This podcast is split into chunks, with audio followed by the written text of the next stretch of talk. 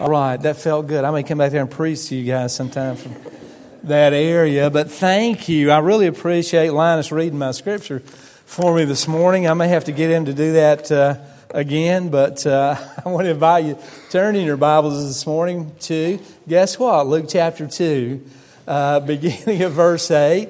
And I want to share with you a message about the shepherd's view of Jesus' birth. We looked at Mary and Joseph's view of Jesus' birth last week and what must have been going through their minds and their hearts as they looked uh, at the birth and the uniqueness of the coming of the Lord Jesus Christ, how it impacted them as people and as a couple, and it had the same effect on the, the um, shepherds as well.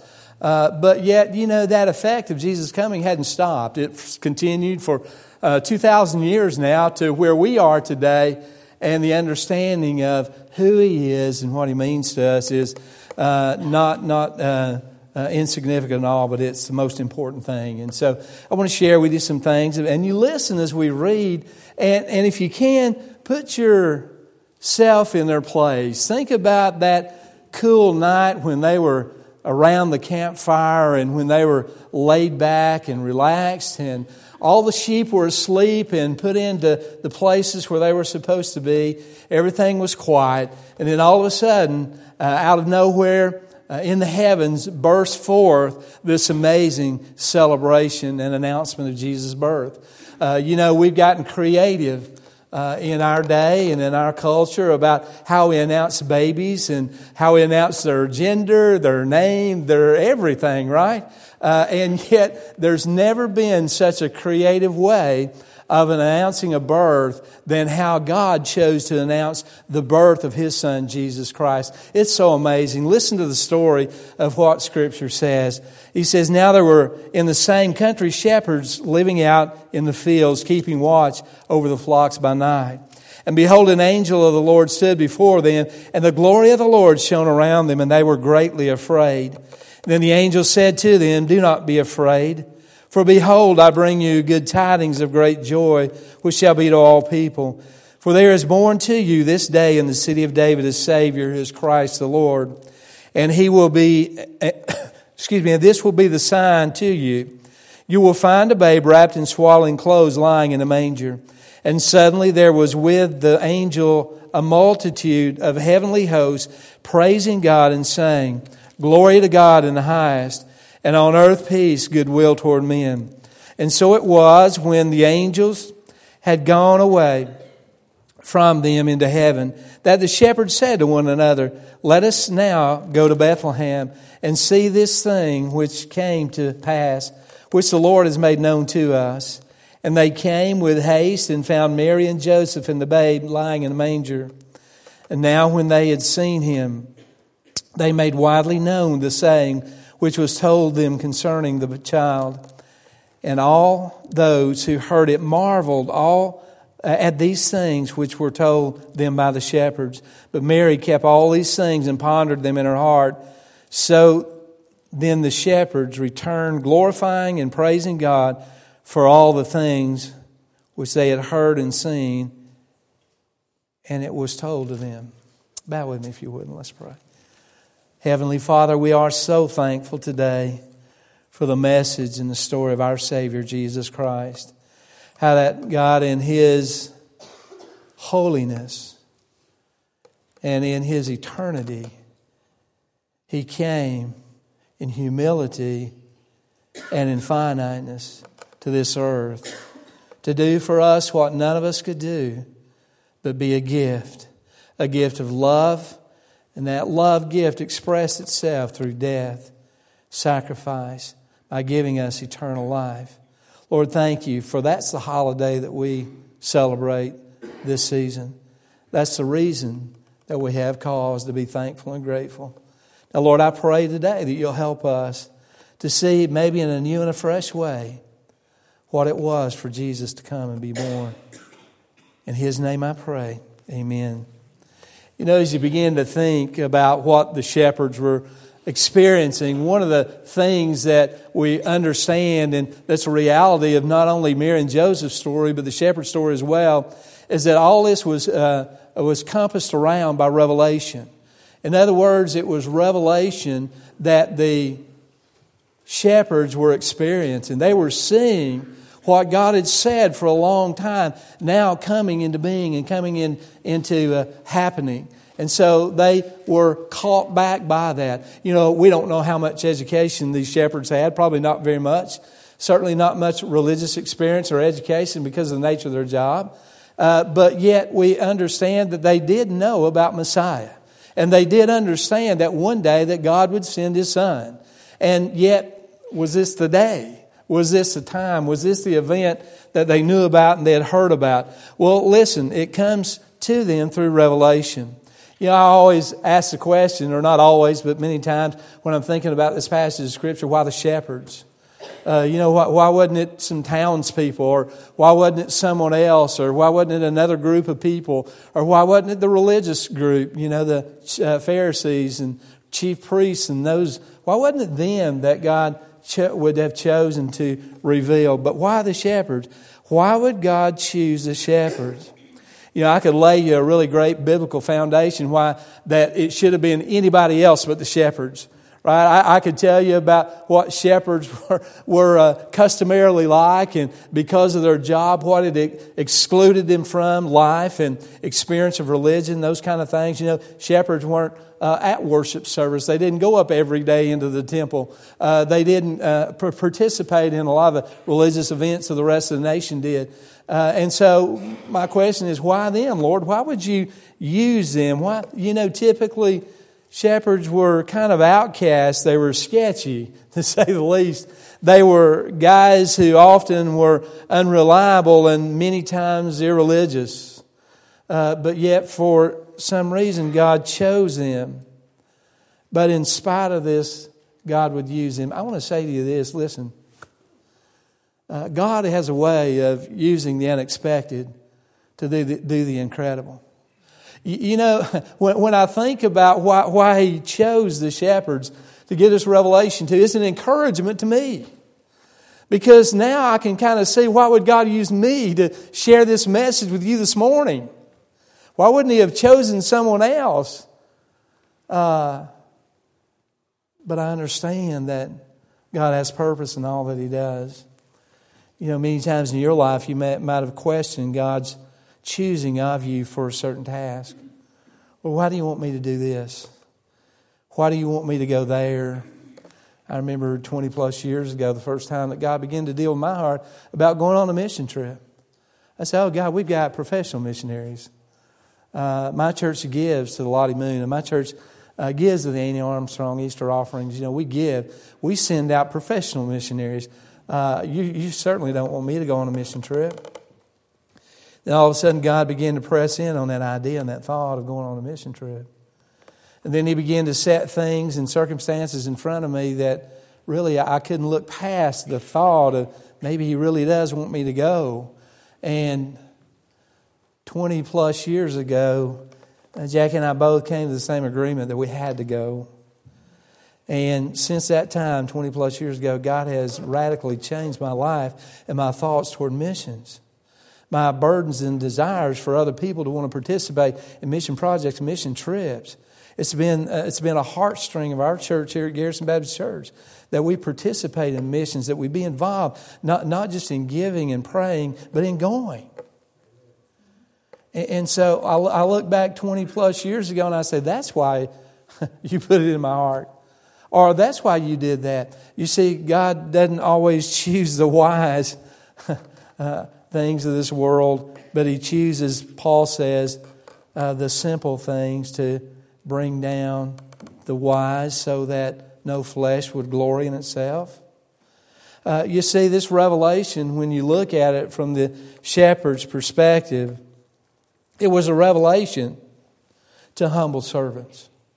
I mean, in their humility and in their humbleness, they served God. Verse 8 says, And now there were in the same country shepherds living out in the fields, keeping watch over the flock by night. What were they doing? They were out there living a, a humble life.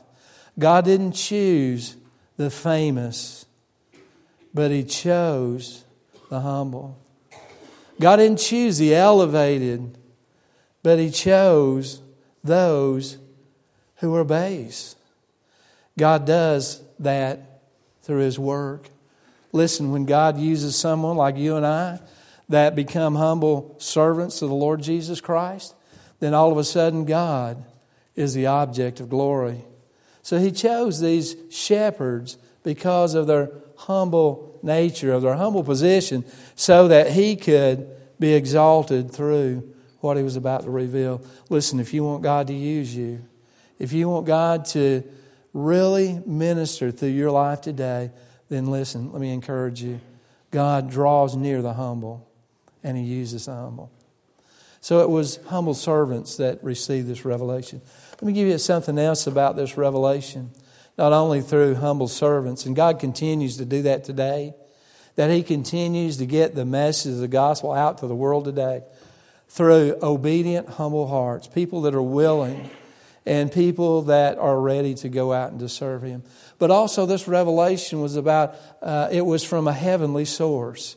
There's no question about who was sending this message to earth. Uh, there was no question that this message was unique and unusual simply by the messenger who gave the message.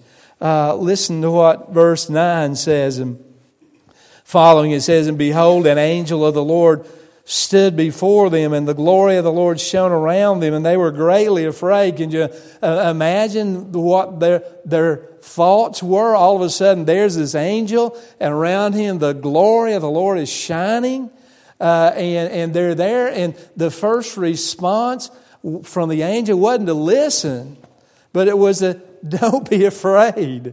Don't be afraid. You see, in the glory and the presence of God, we're overwhelmed by great fear sit all through the Bible. That so many who come in contact with, with a special uh, encounter with God, they're overwhelmed by that encounter. And, and the first thing that they need to hear is don't be afraid. Don't be overwhelmed. Don't be scared about what's about to happen. It goes on to say, and then the angel said to them, Do not be afraid, for behold. You see, the angel said, Don't be afraid, but take note of what I'm about to tell you. Take note about, about what's going to happen. You know, so often as I read in the Word of God, have you ever done that before you've been reading in the Bible? All of a sudden, you, you're kind of going down through this chapter and verse, and, and then, uh, wow, all, you know, there's just something that just stops you. I, I mean, it, it's, it's as if, as if someone, if God reached off the pages of the Scripture and grabbed your mind and held it for a while and said, said, now listen to me. Now listen to me. I've got something that I want to say to you. And, and for those shepherds, God was doing that very thing that He was grabbing their attention and, and He was expecting their focus and, and their listening. And, and so the angel said, Listen, don't be afraid, but listen, behold. I've, I've got something for you. And, and after they were given the message, to validate that message, what happened? All of heaven opened up, and all of heaven began to glorify God. And so the shepherds receive this revelation from a heavenly source. Heavenly source, all right? Where do we receive our revelation from God from? Same place, heavenly source. It's the Word of God that He is precisely and that He has measuredly and with uh, perfection given to us through His messengers. Uh, the Bible says that about itself is that it's God breathed. That God gave it to holy men and that He moved in these men so that what would be recorded is exactly the revelation that God wants us to have. So listen to me today. As you read the Word of God, then you realize that its message about the birth of Jesus Christ is from, from a heavenly source. Um, well, revelation came to humble servants uh, through heavenly sources. Uh, and here's what that revelation is about it's about a holy subject the Lord Jesus Christ, isn't it? I mean, wasn't that the whole message? Isn't that the whole message of Christmas? I mean, it really didn't Linus, center it up pretty well for us. It's all about Jesus Christ. It's all about Him. Uh, we may have traditions and reflections, and we, we may have things that spin off of that, but listen, ultimately, what we celebrate, what we do, is all about Jesus Christ, about His birth. That's Christmas. and so it's about this wonderful, holy subject. Listen to some things about this holy message, uh, about this holy subject. First of all, if you look at verse 10, uh, toward the end, you'll see the nature of the message. What the angels say about this message? They say, Do not be afraid, for behold, I bring you good tidings of great joy. So here's the nature of the message of Jesus Christ, isn't it? It's, it's good tidings of great joy. In other words, it's good news that ought to cause great rejoicing. Listen, when we think about the message of the gospel of Jesus Christ, certainly we'd have to agree, and surely we'd have to come together in agreement on the fact that, that being forgiven of your sins and having a place in heaven, having a, the living God in you through the Holy Spirit, that surely is, is good tidings. Can I get amen? amen? I mean, come on. Look, to, to have a loving God care for us so much that He would come and die on a cross for us for our sins, for our wrong, for our evil, for our wickedness, and yet a loving God would come and die for us. That's good news. Now, listen, now that good news, certainly our response ought to be one of good feelings, right? Great joy great joy. So when we celebrate celebrate Christmas this year, the reason we rejoice isn't about the gifts under the tree or how many things that we get. You know, listen, you know, I, I tell you, I, I, spoke to Jack a little bit about Christmas, and it's been a hard Christmas for us because a lot of the things that are going on around our Christmas. But yet, you know, I really began to wonder about some things, and it's almost as if sometimes families have Christmas registries. Have you ever noticed that? You know, that, that you put on your registry what you want and you go out and choose and you buy that thing and you bring it and you give it to them. And, you know, I, wonder really, uh, I guess the ultimate expression of that is gift cards, but, uh, but you know, the, the thing, because it is hard, right? And we try to simplify it in a way, but yet in simplification, sometimes we lose the magnification of the Lord Jesus Christ. And so we need to realize that it's about this good tidings of great joy. That's the nature of the message. Look at verse 10 at the end. He talks about the, the need of the message the angel does, or Luke does as he writes. He says, uh, which will be to all people. Who needs this Christmas message that you and I know about? Everybody. He says it will work, it, it'll cross borders, it'll cross ethnic groups, it'll cross racial divides, it, it, it crosses uh, educational divides and, and, and financial divides. Look, the good news of Jesus Christ works for everyone. Everyone. It's good news of great joy for all people, the angel says. What a message, isn't it?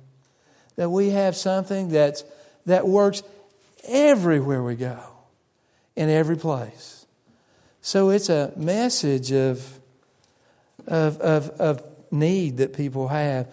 Look at, uh, look at verse 11.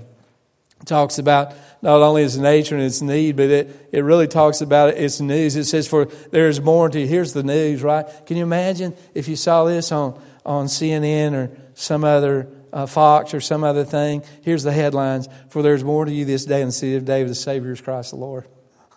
Wouldn't that be awesome? You know, wake up on, on, Christmas morning and see these big banners rolling through our, our, our television screens. What news! What news that would be, and what news it was for those shepherds as well. The Messiah is born, the long awaited King of Israel, the long awaited King of Kings and Lord of Lords. He has come. He's come.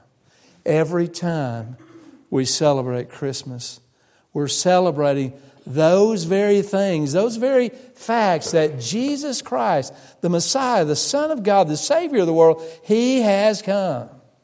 He's come. We celebrate Him in that. You see, that's news. Uh, and that's good news.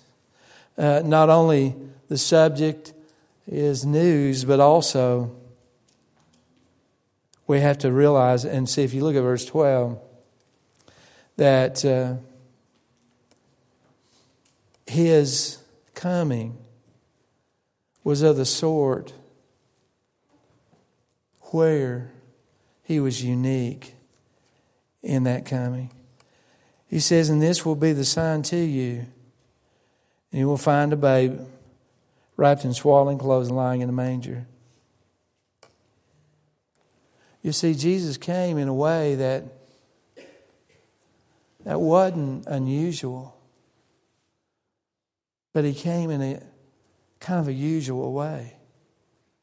Jesus just came in and he just fitted into our lives.